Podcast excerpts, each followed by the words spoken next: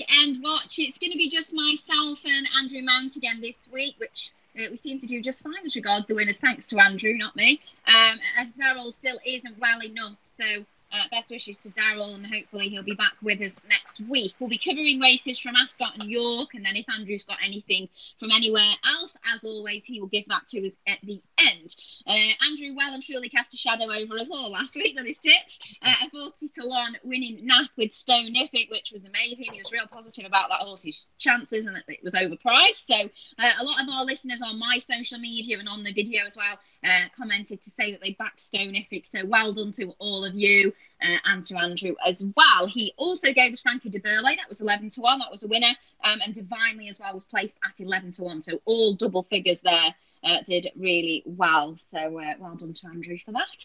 Um, we go to Ascot to start with them. We've got a fillies race for the 150 Group 3. Um, I thought this was an intriguing race, Andrew. I actually really like the chances of Nymphadora in this. I thought uh, definitely a super solid each way prospect. Obviously, that York race that she won, the form has been franked by Canonised, who's come out and won two since. Um, I thought a really messy race uh, for Nymphadora in the Queen Mary, so I'm kind of half happy to, to uh, put a bit of a line through that, Andrew. Yeah, um, she was only just behind Desert Dreamer that day uh, at Royal Ascot. Uh, although she has she had a slightly better draw, more towards the near side. Desert Dreamer was down the middle, and of course Desert, Desert Dreamer's franked the form with two good second places since. But yeah, given how um, close they were to each other that day, perhaps three to one Desert Dreamer, eight to one Nymphadora is uh, a bigger gap than it probably should be, and she certainly shaped uh, Nymphadora as though the step up to six would suit. So I wouldn't rule her out. I, do quite like the aforementioned Desert Dreamer, though, and it, it's interesting that um, this one ran at uh, the July Festival at Newmarket last time uh, in the uh, the Group Two Duke of Cambridge Stakes. Now, um, the last four horses to finish runner up in that race at Newmarket and then come here a couple of weeks later uh, have all won. Um, in I think it was 2015, uh, 2017, 2018, and 2012. So there's some strong stats there for Desert Dreamer. Um, I thought she might be able to confirm the, uh, to reverse the form with um, uh, System, who um, you know, beat her that day. But I thought System and Desert Dreamer are both going to go well again, and Nymphadora. Those were my three uh, yeah. I didn't like uh, Nazanin, whose um, debut win at Newbury came on soft ground, and that form hasn't worked out.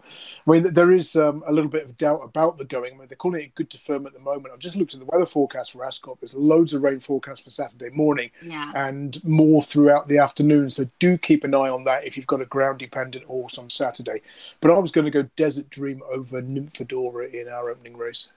Okay, uh, and obviously Desert Dream that little bit shorter single figures, about three to one I've got at the moment, uh, and Nymphadora is about eight to one. So I suppose you could perhaps do both, do Desert Dreamer to win and Nymphadora each way. We could try and play the forecast, but uh, it is a, a, fairly wide open race that, and of course we've got a fair few that form ties in as well, so that always makes it a little bit more difficult. Um, we've got the 225 at Ascot up next. It's a Class Two handicap um, over a mile. Got any strong fancy in this, Andrew? Yeah, this is a fascinating little race. Um, only seven runners. Uh, the first thing I looked at was the pace angle. I mean, generally speaking, on the straight track at Ascot, I like horses who come from midfield or further back. But when, when small, you get small fields like this, you can get horses to make all. The likely pace is Fantastic Fox, who, who went off stupidly quick here last time out. That was over 10 furlongs, coming back in triple suit. Uh, the slight concern is the way Silvestre de is riding Ascot at the moment. Um, since racing resumed after lockdown one last year, He's had 57 rides here. Only one of those 57 has won. Uh, that was Art Power, who was, uh, I think, six to four favourite for that five furlong handicap at Royal Ascot last year, winning off 97, and his marks up to 115 after finishing fourth to Starman in the July Cup. So he was clearly well in that day. So maybe if SDS gets the fractions right, Fantastic Fox can go well from the front. But there are others I was more interested in. Um, now I love Isla Kai. Um, this one is uh, not from two on his seasonal debuts, but four from four under other conditions. So he's never lost when he's had a run. The downside is those wow. wins. The winds, yeah, the winds have come on good to soft or soft. Um, and he's also switching from a round mile to a straight mile. I'm not 100% convinced that that's going to suit either. Um, and I thought maybe latest generation could be the one to side with here. Uh, ran a really good race at Ascot last time. It was a big, it's a Newmarket, sorry. It was a big advantage to race up with the pace. He's come from uh, right out the back, only got beaten half a length that day. Uh, if you look at the winners of that meeting, it was very, very difficult to make up ground from off the pace. And um, so he was beaten half a length by Royal Fleet. Uh, the winner that day for Charlie Appleby was sort of um, on the front end throughout. And the third in that race, John Quinn's Titan Rock. Um, although um, almost three lengths back in third, I thought he could go well if running here. So I'm going to back latest generation. I'm probably going to have a saver on Titan Rock and maybe do the forecast because if that Newmarket's form is good as I think, then there's no reason they can't finish sort of one two here. And if the rain came, you'd be more considerate then to Isla Kai, and it'd yeah, make it I, even more difficult. I almost feel guilty deserting Isla Kai because he's a horse. I've got a lot of time for. I think he's very progressive. Um, you know, Nigel Tinkler does well with this type. You know, the kind of horses that can progress very quickly to Group Company and even end up in the Breeders' Cup. Uh, so, uh, but yeah, in terms of the ground, just having a look through, anything slower than good might be a little bit of a concern for latest generation. But I assume Ascot are not going to water because of the forecast. And then who knows? It, you know, it, it, could be good to firm firm in places, or it could be soft by post time. So again, it's just another something to keep an eye on this week. Okay, uh, on to the three o'clock then. International stakes over seven furlongs. Difficult race this, and uh, based on lots of uh, recent stats, I think in the last 20 years, you want a highest draw and you want a four year old. Um, I'm going to put up a horse in this who's let me down a few times, and I think I may have put him up on this at the start when we first um, started the weekend watching it. Acquitted, who Andrew will know is a huh. bit of a tricky customer at times. He can hang one way or the other, so it's nothing to do with tracks. He just isn't the most easy horse in the world, but we see plenty of horses who are difficult, and if the penny just drops right and the you know the races run to suit, so does need to put his best force foot forward. But stall 22, which should be perfect. High draws well favoured at the last meeting. I do think he's got a lot of talent, and in this kind of race, I think at the price, I would be happy to kind of risk him. Last price I saw, I think was about 16 to one. I'd be happy to risk Acquitted to at least get into a place. So that is going to be the bet I'm going to have in, in the international. It is a race that I do like, but um, it's a difficult one, Andrew. Yeah, I'd try and find a bookmaker who's offering prices on horses to finish exactly second. I know one or two do, and yeah, yeah acquitted. He's a horse I've got a lot of time for. He's there, uh, time for. He's very talented, but my goodness, he doesn't have the half have the habit of finding one too good. Yeah. But in terms of like you know an each way play uh, uh, on a track like Ascot, he couldn't put you off at all. Um, it's, it's a obviously very tricky one. You've got uh, Motakhayyel who is usually impressive in the Bunbury Cup, winning that for the second year in a row. Can he do it away from that track? Well, he has um, run here, won here before. And uh, if you look at his full record in seven furlong handicaps, three wins from four starts, two wins in the Bunbury Cup, a win at Ascot, and a defeat in the Victoria Cup earlier this season when uh, soft ground just didn't play to his strengths. So no no reason why he can't go well here, but it's just at the price and with the prospect of rain around, I, I wouldn't really want to touch him at nine to two now. So there was quite a few others that I thought at bigger prices um, were of interest. Um, Star of Orion for Ralph Beckett. Um, he's got uh, a claimer on this one, Laura Pearson book claiming five and you could make money backing um, all Ralph Beckett handicappers when he uses a claiming jockey. Um, go back to 2010, you're looking at a profit of um, over 57 quid to a one pound level stake. Most of those wins have come in class three or lower, though. He's two from 29 in these class two big handicaps. So, uh, but I still think Star of Orion has prospects. Uh, Raising Sand ran a brilliant race at Royal Ascot in the Buckingham Palace Stakes. Um, he, he's a horse who's regarded as needing sort of good to soft or soft to going. It's good to firm that day. He's won the race on the far side, finishing sixth overall. That was a cracking effort. So again, he won't mind if the rain comes. Um, and Cliffs of Capri and Ropey Guest, um, they finished 1 2 on the far side in the Bunbury Cup. And um, I think it was like seventh and eighth overall. Both run well at this track. Um, so you know, I'll go Star of Orion, but it was sort of Star of Orion, Raising Sand, Cliffs of Capri, Ropey Guest. It's the kind of race you can have four or five each way stabs in, really, and uh, um, sort of uh, hope for the best. But um, yeah, Star of Orion have had to be pinned down to just one at this stage. Okay. And obviously the weather might affect the choice as well, depending on if the rain comes or not. Yeah, exactly. So raising sand. So as we often say, just you know, keep an eye on my column on sort of Friday night, Saturday morning, and yeah. you know, I'll probably wait until the morning to put the selections up to see what the weather's doing. Okay, yeah. So as you say, we at the time of recording, we are Thursday at the moment, so the ground could change between now and then, and if it does, we will, as always, do our best to, to let you know if uh, they change their mind and or if I have. Um, but yeah, acquitted for me is about 20 is what I've got here. Star of Orion is 16s, Cliffs of Capri 20s with Raising Sands, uh, and Ropey Guest is 25. So any of those, if you fancied any of those with me or Andrew, huge prices, loads of value, and know lots of bookmakers as well give you extra places at a, at a lesser price if you want to try that on a few of them. Um, the feature race then is a Group One at 3:35. Um, Andrew, you might think I'm a mental here. I know that Love is a super horse, and that is without question. But Lone Eagle is going to be my nap this week. So I think very shrewd Martyn Meade. We talk all the time, don't we, about him being a small trainer. Doesn't have lots of horses, but he has plenty of runners and winners in good races. Really, I really like him as a trainer. I thought that form behind Hurricane Lane last time was was super solid. Uh, hammered them the time before at Goodwood. Um, the form beat Yibir. That form has been frank since then. So I, am going to stick with Lone Eagle for the 335. I hope Love, Love runs well, but I think Lone Eagle's the value in that feature race.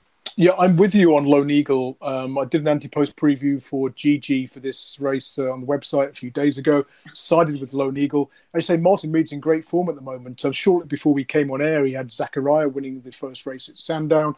Uh, yeah. That's on, on Thursday afternoon, and this one um, went into my tracker for for a run in a nursery at Doncaster last September when there was a really strong headwind he's made the running. Uh, that day, I'm just laying in running any horses and anywhere near the front end. I'm thinking, well, this is free money with Lone Eagle, and then he's only gone and won, hasn't he? So uh, uh, that was that was a, a bit expensive. So I, have followed him since. He's then gone to Newmarket. Um, he's won in Group Three company this season. Ran as though that um, reappearance effort were needed. Went fourth at Sandown. He's then gone to Goodwood, and again the track was um, eating front runners alive that day. And I think again it was uh, headwind related, and he still managed to win by four lengths from Yibir. Last time out, felt really sorry for him, just getting chinned by Hurricane Lane in the Irish Derby. It was still a great effort, wasn't it, Andy Fee? Absolutely fantastic. Yeah. And although Ascot uh, round course doesn't always favour this prominent style. Uh, you look at the last meeting and um, the the win of Vindolanda in a uh, handicap. Um, again, they just kept rolling in front and no, nothing was sort of coming from off the pace. So yeah. that gives us hope that Lone Eagle can do the business here and. Uh, uh, and make all the running, or certainly, you know, make uh, most of it. Maybe he'll try to take a lead early doors. Depends what his rivals do tactically. But I was really impressed with um, you know his his performance in the Irish Derby, and I thought at the prices, what is he, eleven to two or thereabouts? I'd, I'd rather back him at that price than Love at six to five. I mean, Adayar, uh, the Derby winner, overcoming the Stall One Hoodoo. Mean, you can back any horse who was drawn Stall One over a mile and a half at Epsom. Uh, on the next start and make a profit, whether they won or finished 19th at Epsom. So, uh, Adayar will certainly be on my radar. I, I was quite, you know, um, uh, happy to do a sort of forecast the two three year olds there, Dare and Lone Eagle, mm. because it's going to be a cracking race. And uh, yeah, I'm with you on Lone Eagle, so I'll be rooting for your nap. Yeah, um, seven to one, 13 to two. I've got at the minute for on a couple of different sides for Lone Eagle. So absolutely, as you, you say, I hope that Love does run well, but that would be my selection as well. So we are in agreement um, for the feature race. That's good. Um, any others? Any of the races Ascot that we've not got scheduled? Uh, no, nothing else at Ascot. Okay, uh, so we move over to York then, a bit further up north, not far from me. Um, the 205, love these kind of races. It's a jump jockey's flat race, um, something to enjoy. We've actually only had a couple of runnings of this, Andrew, haven't we? So stats probably not that helpful. Um, any strong view either way in this? Um, yeah, well, uh, Paul Midgley runners are obviously of interest. Um, the last time this race was run was in 2019. Nibras again won it. He also won the inaugural uh, running in 2017 with Tylery Wonder. And I, I was interested in uh, Nibras again. I know he's got sort of multiple entries uh, as per usual, Paul Midgley. Nibras uh, again, again. Yeah, Nibras again, again. I, like, I like what you've done there. So interested in him again. Exactly, and I thought, uh, um, you know, in, in terms of, um, you know, the marker, I mean, he was, um, he, he, I think he's, um, that was his only previous visit to York.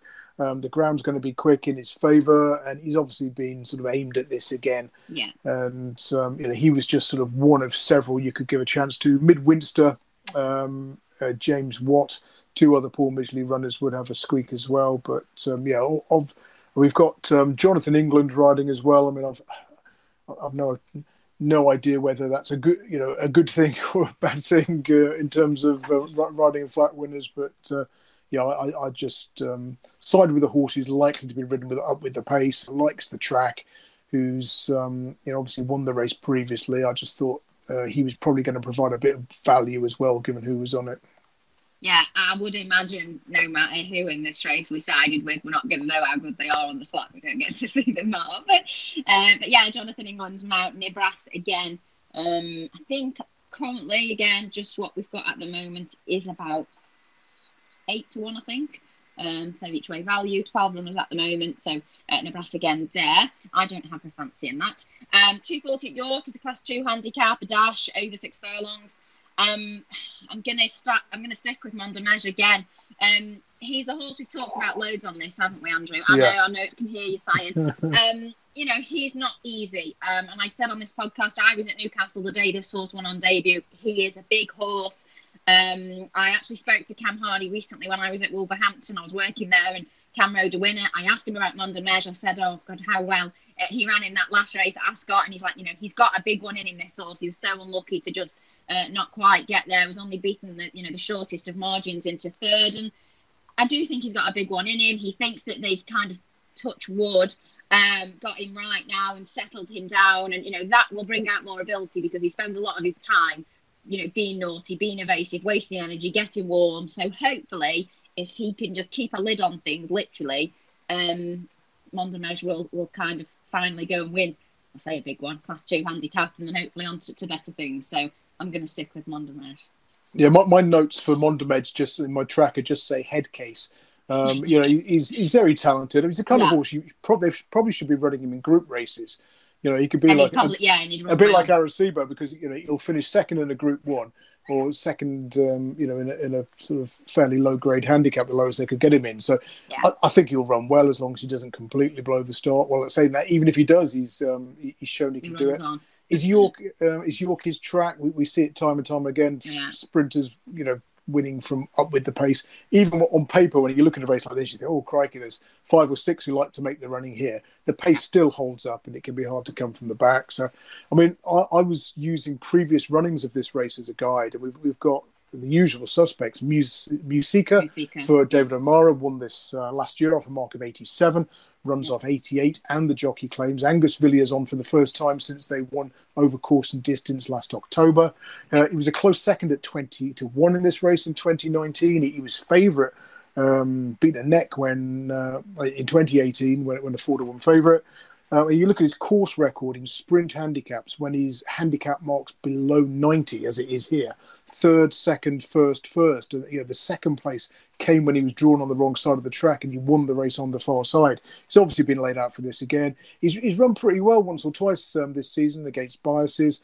I was really impressed with that run at Epsom um, on, on Derby Day when he's gone off really quick and set it up for the closers. Yeah. Still held on for second place. Um, and again, so um, Music is the main play. The others are like um, a couple of Tim Easterby, uh, trainer with a good record in this race. Golden Apollo was second last year, and he's three pounds lower this time around. Um, last time out, ran at Pontefract when it was, um, you know, best to be come down, down the near side in the straight. He stayed on the far side, and uh, only just got beaten into second that day. So that was a run that could be marked up. So as well as finishing second last year, he was fourth in the race in 2019. Mm-hmm. And his stablemate Flying Pursuit, who he beat at Pontefract, again Flying Pursuit was third that day, staying on the far side when the winners um, uh, come, come down the near side. Um, he won this race in 2017 and in 2018. Uh, he was fifth in 2019 when he wasn't best drawn. He was the first home on the stand side didn't run in the race last year. So yeah, Muscika, Golden Apollo, and Flying Pursuit in that order. Just three, you know, the usual suspects. Um, you know, book their ticket for this race. Um, you know, um, th- very early, and you'd be hard pressed to see, um, you know, one or two of them not running well here again into the frame. Yeah, um, it's that kind of race, isn't it? We've got 16 runners at the time of declaration anyway, so uh, loads to choose from. All Andrew's selections there are, are fairly big each way prices. I think uh, Muscika the biggest of those, so uh, about 16 to 1 I've got for Muscika at the moment, but it's about six or seven to one the field. So really difficult race, so don't hold us uh, to account for that one too much. uh, the 315 at York is uh, Group 2 over a mile and a quarter. And Andrew, I suppose the big question mark after not seeing him in the Derby, which was gutted about because I was there, um, how good is Mohaafeth? Obviously, we saw him uh, in the Hampton Court last time. Yeah, he, he won that, um, justifying strong favouritism, 11 to 8 favourite that day. That was his what fourth straight win. He, he's very progressive just a, slight concern about the sort of you know the previous winners of this race. I think in the last ten years, those who prepped at Ascot won from sixteen, and um, it often goes to um, a horse who's stepping down in class from Group One company, and uh, that's why I was sort of drawn to Armory. Now, Aidan O'Brien has, hardly ever has a runner in this race. I think he's only had one. Certainly, you know, in the last twenty odd years, he's had one. That was Eagle Mountain, who was second in two thousand and seven. Um, and I think um, something like five of the last 10 winners were stepping down from Group 1 company. You could back those blind, um, make a profit of £13, 44 pence to a £1 level stake, only 17 qualifiers uh, for those five winners. And the fact that Armory is coming here, say the, the trainer's first record, uh, first runner in the race for you know, 14 years, I thought that was significant. And you know, much as I respect um, the favourite, I thought at the prices, I'd rather take a uh, take a punt on O'Brien. Okay. Um, just try and get. I think Mohaafeth currently is about six to five, and Armour is about two to one. So, yeah, is the value in there? Um, that is it for the scheduled races. Is there anything else you like at York? Yeah, there's one in the five o'clock uh, for Richard Hannon called Mark of Gold, who has hardly set the world alight in uh, a few three starts, I think it is this season, but always tends to come to hand late summer. Uh, you, you, look at his um, uh, sort of record last year. He was um, second at Yarmouth, second at Pontefract uh, in late July. He's then won in August and September, and it's the same every every year really. Uh, just tends to come to good at this. Uh, tends to come to hand at this time of year. I was hoping he was going to run at Ascot rather than here. I thought that the course might suit him better at Ascot but I'll, I'll still think I'll uh, have a few quid on Mark of Gold because maybe we're getting there a race too soon and we're not going to see the best of him until next month. But I think we're going to see him show a lot more than he has done in his uh, three previous runs this term.